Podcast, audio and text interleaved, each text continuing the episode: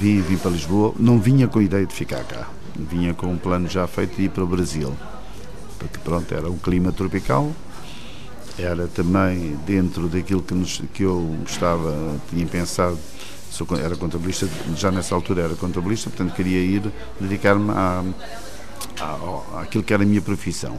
A minha mulher dava aulas de inglês, portanto também seria bom que ela falasse bem inglês. Portanto, era a nossa ideia irmos para, para o Brasil, até irmos para São Paulo, Campinas. Entretanto, como a família estava toda já cá em Portugal, todos fizeram força para que a gente ficasse cá. E ficamos todos cá. Nós vivemos em comunidade, nós temos uma comunidade em que há uma série de características típicas da nossa comunidade e então este estar um ao lado dos outros eh, ajuda mais a ultrapassar aquelas primeiras dificuldades. E Bob chegou a Lisboa em 1977. É de origem indiana, mas é moçambicano. Viveu em Maputo, na altura Lourenço Marques, até aos 24 anos e teve uma boa infância.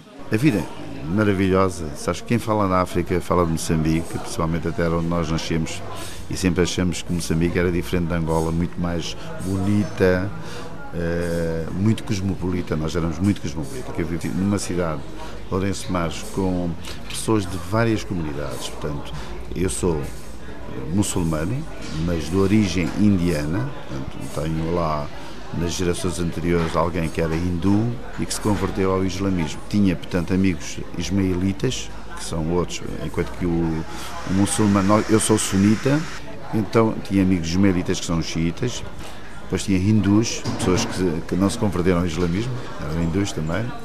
Depois tivíamos os goeses, os goeses eram os, os convertidos em, ao cristianismo e tínhamos chineses. Aquilo era uma mistura de gente e pronto, naquela altura, naquela, há 40 anos atrás, eh, antes dos 40, porque eu nasci e cresci lá, portanto, nós é, jogar a bola na rua, nos passeios, Estás a ver? Era outro estilo, é uma vida muito, muito com os amigos, passávamos muito tempo com os amigos e passávamos muito bem, que aquilo era giro, aquilo era lindo.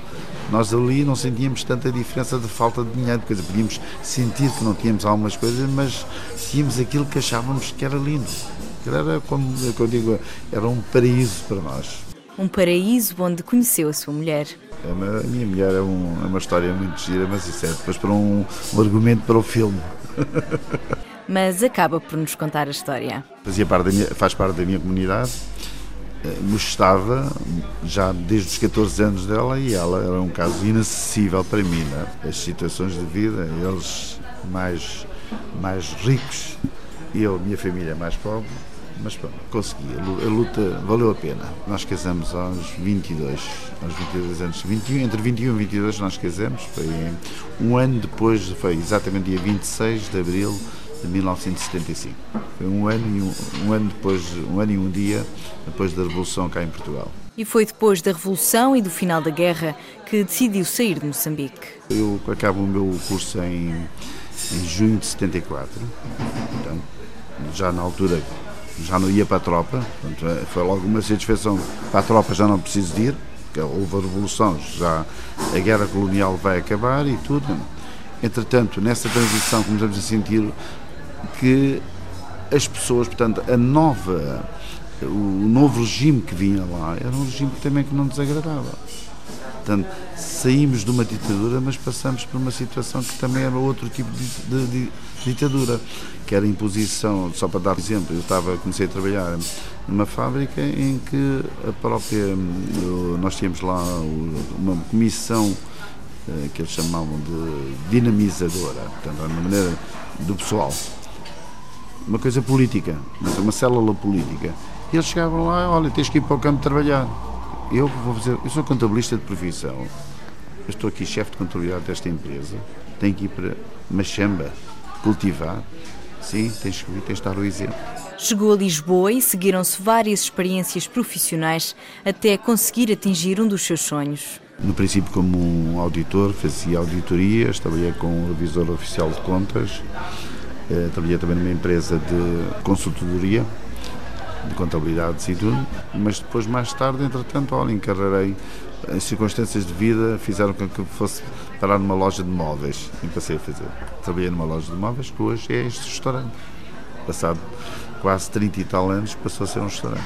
Há nove anos começou a acordar todos os dias para fazer aquilo que realmente queria fazer. Tive sempre um sonho e eu costumo dizer às pessoas que trabalhar naquilo que a gente mais gosta de fazer é a melhor coisa que existe na vida. Quando acordamos de manhã eh, e vamos para o trabalho, vamos todos motivados para o trabalho. Há muita gente, infelizmente, que não se pode dar esse luxo de trabalhar naquilo que gosta. Não tem possibilidades. Eu consegui, depois de algum tempo, trabalhar naquilo que eu mais gosto, que é o restaurante. É a parte que mais me ajuda, é o contato com as pessoas, depois também a minha mulher ajudou-me, porque ela é que implementou a parte da, da cozinha toda, porque ela é que percebe da, da cozinha, cozinha indiana. Eu não percebo nada de cozinha, não sei cozinhar. A única coisa que sei é falar e conversar com as pessoas, é a parte que eu mais gosto. O Zafran, na Estefânia, Lisboa, é o restaurante que ocupa os dias de Bob, que dá também conselhos matrimoniais nas horas vagas. Isso surgiu mais por uma questão de casos que aconteceram há 20 e tal anos atrás, de pessoas que eu conhecia e que estavam com problemas, de casais com problemas. E a gente fui interferindo, fui vendo, fui criando um, um, gosto específico por isso. E depois também fui lendo bastante nesta área, porque é preciso ter muito conhecimento e estudar bem a, a psicologia. A psicologia é importantíssima para compreender porque é que o ser humano quer, o que é que pretende. Muitas vezes as pessoas no, dentro de um casal não têm uma comunicação e a falta de comunicação é que dá a melhor parte dos problemas. Portanto, eu tento uh, estudar, tento falar com eles uh, quando os casais têm problemas, tento conversar com o homem, depois falo com a mulher, falo com os dois. Muitas vezes também a minha mulher intervém porque ela também dá a perspectiva feminina e isso ajuda muito a eles sentirem que o caminhar a dois é, é uma coisa maravilhosa de caminhar sozinho. Portanto, a vida nós conseguimos estar com duas pessoas a viver, duas pessoas juntas, damos companhia um ao outro e vivemos melhor a vida. Um contabilista que se tornou dono de um restaurante e que gosta de dar conselhos matrimoniais e que quer mostrar ao mundo o país do seu pai. A história de, das excursões para a Índia é quando eu me reformar mesmo, quando disser que, bem, agora não vou estar muito tempo no restaurante, mas vou-me dedicar só a fazer excursões, levar pessoas comigo, passear, e ao mesmo tempo divertir, porque, porque eu, eu sempre disse que as pessoas, durante uma, uma, viagem, nós aprendemos muito uns com os outros. Quando nós passamos uma semana, duas semanas, três semanas juntos, aprendemos muito com uns com os outros. Portanto, essa é, que é, é o ideal, é nessas excursões ensinar e aprender sempre.